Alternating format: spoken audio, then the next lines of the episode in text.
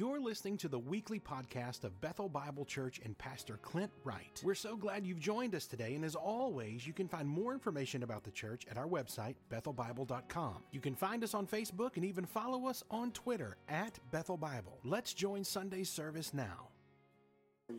Good morning, church. Please be seated. Uh, my name is Mark, one of the leaders here at the White House campus, and thankful to be back up to bring you God's word this morning. And so, happy Thanksgiving. Hope yours went great. Uh, ours was very eventful. Um, ours had everything from dog bites to uh, concussion. Uh, we had that in the family. I think two or three ER visits, uh, plus one for the dog. So uh, it was pretty eventful, but nonetheless, it was always good to see our family and friends. And to be here on the kickoff of Advent. Uh, I love this time of year because it is always such a reminder of everything that we are doing that we look at the world and we see everything that is wrong with it. But Advent always reminds me that everything that is wrong in the world, it has an expiration date. And that hope is coming, and it has come, and it will uh, come again.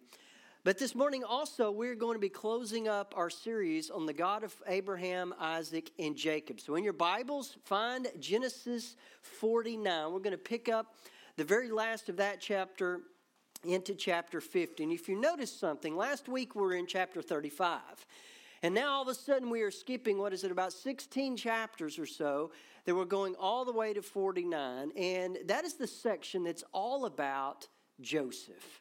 But Joseph not being one of the patriarchs, we're looking at Abraham, Isaac, and Jacob. But do you remember all that happened? I read through it again this week that in chapter 37, this 17 year old kid has a dream. And what does he do? He goes and brags to his brother. Not a great choice for him. They get jealous. They sell him into slavery. He goes off to Egypt. He gets falsely accused by Potiphar's wife. He gets thrown in prison. He meets two guys there. He interprets their dreams. They have a plan. When we get out, we'll tell everybody about you, and they don't. Years later, Pharaoh has a dream, and they remembered, oh, yeah, there's this guy named Joseph, and he interprets the Pharaoh's dream. He rises to power in Egypt. A famine hits. His brothers come down. There's this massive reunion with them.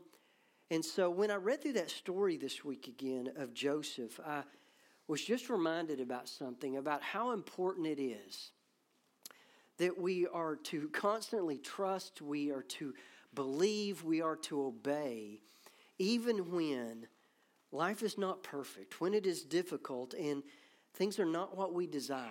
And I think that's what I see through the section here on Joseph. So turn with me to Genesis 20 or 49. We're going to pick up in verse 28 because this is all about the burial, the death and burial of uh, the last patriarch of Jacob. And here's what's going to happen I'm going to call Jacob Joseph, and I'm going to call Joseph Jacob. It's just going to happen. Just know that's who we're talking about this morning is Jacob. And we are going to see this picture of faith and trust. And kids, I know this is one of the words that we can say often, and but we have to make sure we know what we mean when we use those terms. And I thought about this week that, you know, there's uh, the trust might be this way. You know, mom or dad says, hey, you know what? Uh, tonight I'll take you to get ice cream. And all you have to do uh, is the parents say, hey, it's time to go get ice cream. And every kid grabs their coat, they run out the door, and they get in the car, and they're ready to go. And why is that? It's because they believe they're trusting that what the parents said is actually going to happen. Imagine if all of a sudden dad said, Hey, we're going to go for ice cream. You get excited, you get in the car, and all of a sudden you pass by where you like to go for ice cream and you pull into the dentist office. You know, it's not going to take long. They go, ah, next time, maybe not so. And so there's this thing of called misplaced trust. And I think the greatest picture of all is Charlie Brown. Every this time of year, I think about these shows. You remember what Lucy's always trying to get Charlie to do? Kick the football. Every time, hey, come here, Charlie, and kick the football. And every time, what he's doing, he runs up, he's going to kick the football. At the last moment, Lucy pulls the football back. And this goes on, and you would think after two or three times Charlie would get, get the picture, but he doesn't. She'll say all kinds of things to convince him, no, this time I'm serious, Charlie Brown, I'll, I'll won't pull the football back. And what does she do every single time she pulls the football? So there's this thing called misplaced trust. But here's what I want us to think about the question today as we look at the, uh, the death and the burial of Jacob.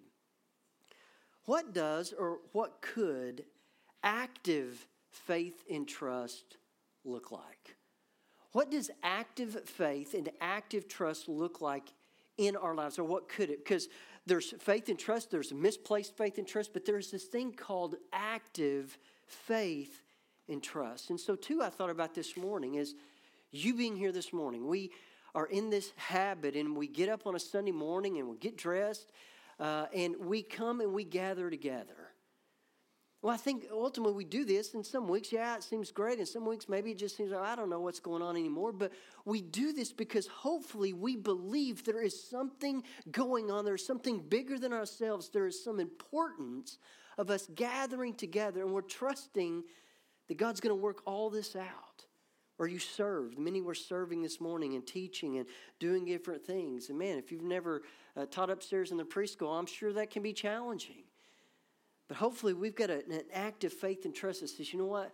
What I'm doing is actually going to make a difference one day.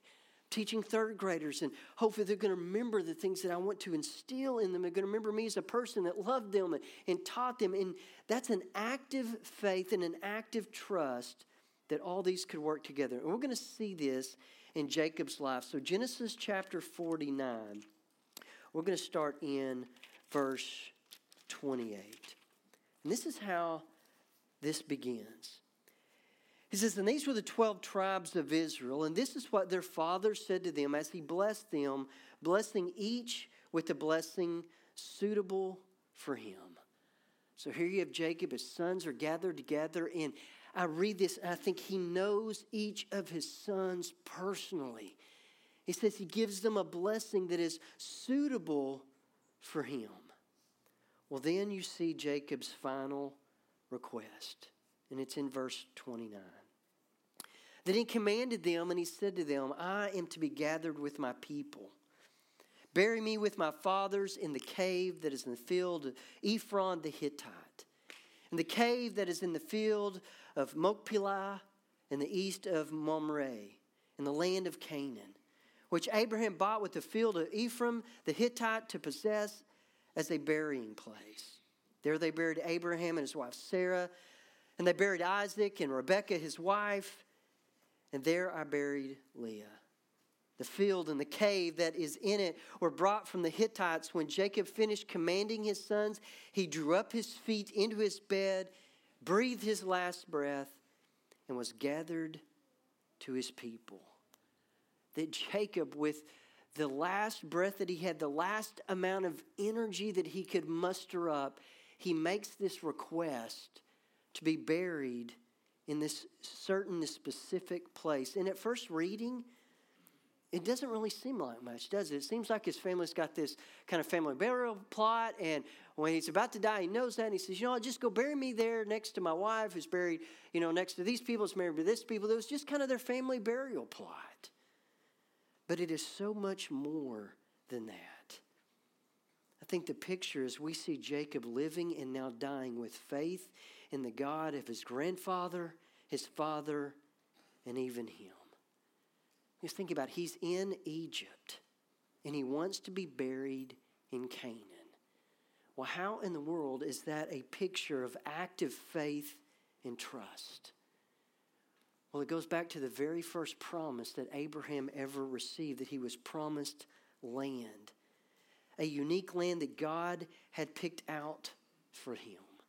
So even though he is in Egypt and he dies, he wants to be buried in the land that he is believing and trusting that will be his and his descendants.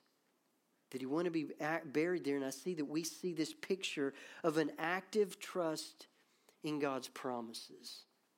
And so, in his last breath, Jacob makes this last request of faith and trust, and then notice what happens. Then Joseph, he fell on his father's face and he wept over him and he kissed him. And Joseph commanded the servants, the physicians, to embalm his father. So the, the physicians embalmed Israel. In fact, this is the only two times we see Jacob weeping. We see him weeping when his brothers uh, were brought to him, and there was the reunion, and we see him weeping over the loss of his father. But this next part to me is something amazing because look at verse 3. remember, you have this stranger, this foreigner living in Egypt. And for 40 days were required for it to the embalming process to take place. For that is how many were required for embalming. And notice this, and the Egyptians wept for him 70 days. So, not just him and his family or his family were weeping over him, it says all of Egypt. This foreigner, this man that was not one of their own. And notice it says they wept for, or they mourned for 70 days. What's important to know is that this process of, of embalming and, and mourning was really based on how well you were uh, off financially. The Egyptians were masters at this. And, you know, if you weren't of a person of very much stature, they would wash your body and there would be time to mourn, maybe a week, maybe two. But the more that you had, the more elaborate the process was. But if the day ever came that a Pharaoh died, Egypt was required to mourn for 72 days, more than anyone else. And here you see these Egyptians mourning for 70 days, two days less than was required of the Pharaoh. And I love that it says the Egyptians wept for him 70 days. They were weeping over Israel. Well, then Joseph, notice what he's going to do. He's going to go to Pharaoh about his father's request. Verse 4 says, When the days of weeping for him were past, Joseph spoke to the house of Pharaoh, saying, if now I have found favor in your eyes, please speak in the ears of Pharaoh, saying, My father made me swear, saying, I am about to die. In my tomb that I hewed out for myself in the land of Canaan, there you shall bury me. Now therefore, let me please go up and bury my father, then I will return. What is remarkable about this is that not anyone could go to Pharaoh. You couldn't just walk in and make a request of the most powerful man at this time in the world. But think about what went, took place in order for that one moment. You're sold into slavery by your brothers. You're falsely accused by Pharaoh's wife. You're put in prison and you interpret a couple of dreams. And you're betrayed and left in prison. But soon he will rise to power and influence Egypt as a foreigner. All of that, God was preparing him for this moment to be able to have Pharaoh's ear. Notice what Pharaoh does in verse 6. And Pharaoh answered, Go up and bury your father as he made you swear. And so he grants the request. Then this most incredible scene happens. And Joseph went to bury his father. With him went up all of the servants of Pharaoh, the elders of his household, and all the elders of the land of Egypt, as well as all the households of Joseph and his brothers and his father's household. Only their children, their flocks, and their, her- their herds were left in the land of Goshen. So it's this massive procession of not just Joseph and his brothers and, and uh, their families, but it says all of Egypt, the servants and the household of the elders. There was this massive group that was leading out on this mourning procession. But there's more. Notice in verse 9, he gets a royal procession. There went up with him both chariots and horsemen, and it was a very great company that this was a grand state funeral with a military escort. And when these, this group passed by, it would have caught the eye of everyone. And that's exactly what happens in verse 10. When they came to the threshing floor of Atad, which is beyond the Jordan. They lamented there with a great and grievous lament, lamentation because this is what Israel did. They mourned and they, they wept loudly. And he made a mourning for his father seven days. And notice what happens. And when the inhabitants of the land, the Canaanites, saw the mourning of the uh, threshing floor of Atad, they said, This is a grievous mourning by the Egyptians. They're wondering what in the world is going on, who in the world has died. And so, what do they do? They rename the place Abel Mizraim, that is beyond the Jordan. They renamed the town that now means mourning of Egypt. Then goes on to say, Thus the sons did for him as they had commanded them, and they carried his son to the land of Canaan. They buried him in the cave in the field of Machpelah, on the east of Mamre, which Abraham brought with a field of the Ephraim the Hittite to possess as a burying place. And after he buried his father, Joseph returned to Egypt with his brothers and all who had gone up with him to bury his father. Two incredible things to see in this picture is one is that this procession is going on and is so massive that they renamed it the Mourning of Egypt. There's something else that's a little bit hidden there, and I want you to see this map. It's a crude map. I, I did the best I could with making the process of where they are in Egypt. And they're going to this place, to this certain cave in this land of Canaan. What do you notice about how they go? Notice they go a long way out of their way to basically circle back to almost, it would have been so much easier just to kind of head northeast, but they head south, they cross over the Jordan, they head north, and they cross back over the sea there. The last of the patriarchs, this is his burial procession. And they travel this kind of unusual route. What is amazing that here you have Jacob, and he's got this belief that God is going to give them a land. So much so that he wants to be buried in that land. He's actively believing and trusting this will be the land of my descendants and their descendants for generations and generations to come. And 400 years after that, after his death, that will be the exact same route that Moses leads the children out of Israel. They didn't know this was happening, but God did. And He leads them on a path that 400 years later, they will walk again. And so this ends with the burial of the last patriarch. And I don't want us to make this just about three men but it's about who their God is. And so this is what I wrote down that I want to take from this series. The very first thing promised to Abraham was land, followed by a promise of a people. That God said, Go from your father's house to the land that I will show you, and I will make you a great nation. What does Abraham do? He sets out for that land, not knowing where he's going, not knowing what's going to happen and when he arrived in the promised land, the Lord commanded him, Abram, to lift up your eyes and look from the place from where you are northward and southward and eastward and westward. For all the land that you see, I will give you and to your offspring forever. Arise, walk to the length and the breadth of the land, for I will give it to you. And what does Abraham do? He triumphantly began that tour of the land, and he stops at Hebron and he builds an altar. But life for Abraham, we know it doesn't go as expected.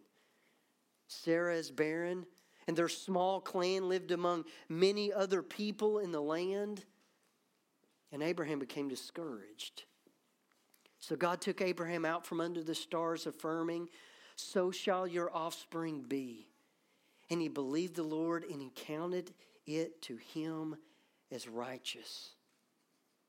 And Abraham's faith was then followed by this astonishing encounter as God, as a flaming presence, passed through the parts of a sacrificed animal, confirming the promise that Abraham's descendants would possess the land after a 400 year journey in a foreign land. And then depart with great uh, possessions that they would be carrying back to their land. That Abraham's defining quality what is he believed both aspects of the promise with all of his heart, the certainty of a people and a land.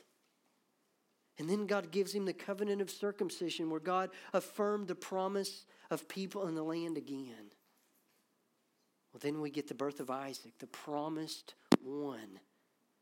And this further builds Abraham's faith, but then the most unthinkable thing happens.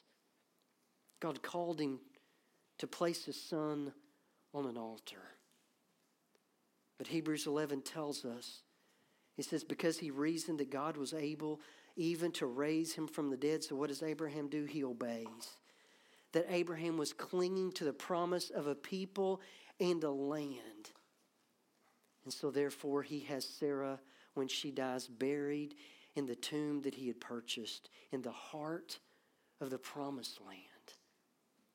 Abraham was so sure that his descendants would one day possess the land that he wanted Sarah's bones to be there when they arrived.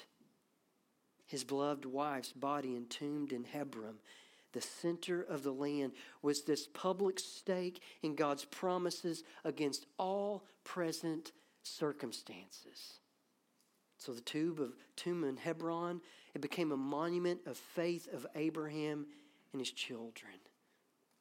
So by faith, Abraham trusted God's promises to his descendants that they would inherit a land. By faith, Abraham traveled in the promised land for about a century, living as a man to whom it belonged.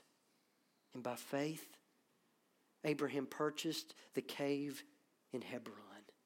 By faith, he buried Sarah in that cave, and by faith, his beloved son Isaac buried him with Sarah there.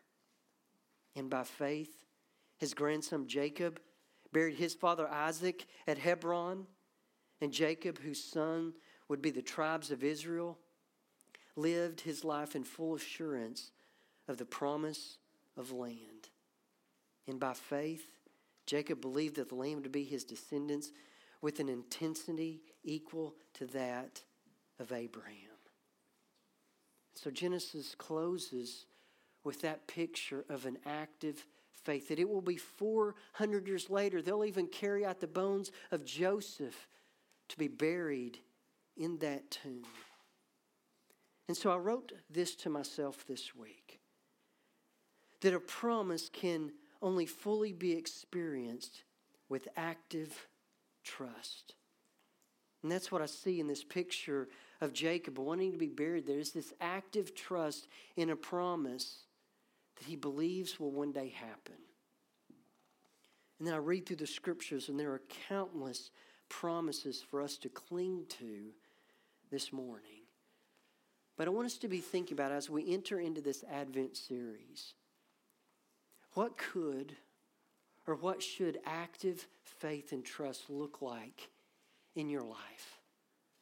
What does it need and what could it look like in my life? Because there are countless promises for us to cling to.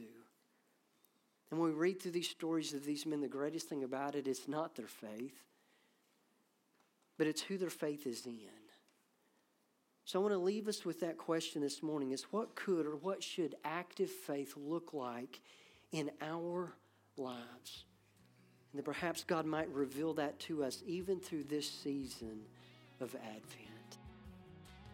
Thanks again for listening to the podcast today. We hope that you were blessed and encouraged. If you have questions or comments, we want you to let us know. Simply send your thoughts to questions at bethelbible.com. Thanks for spending time with us and be sure to join us next week on the Bethel Bible Podcast.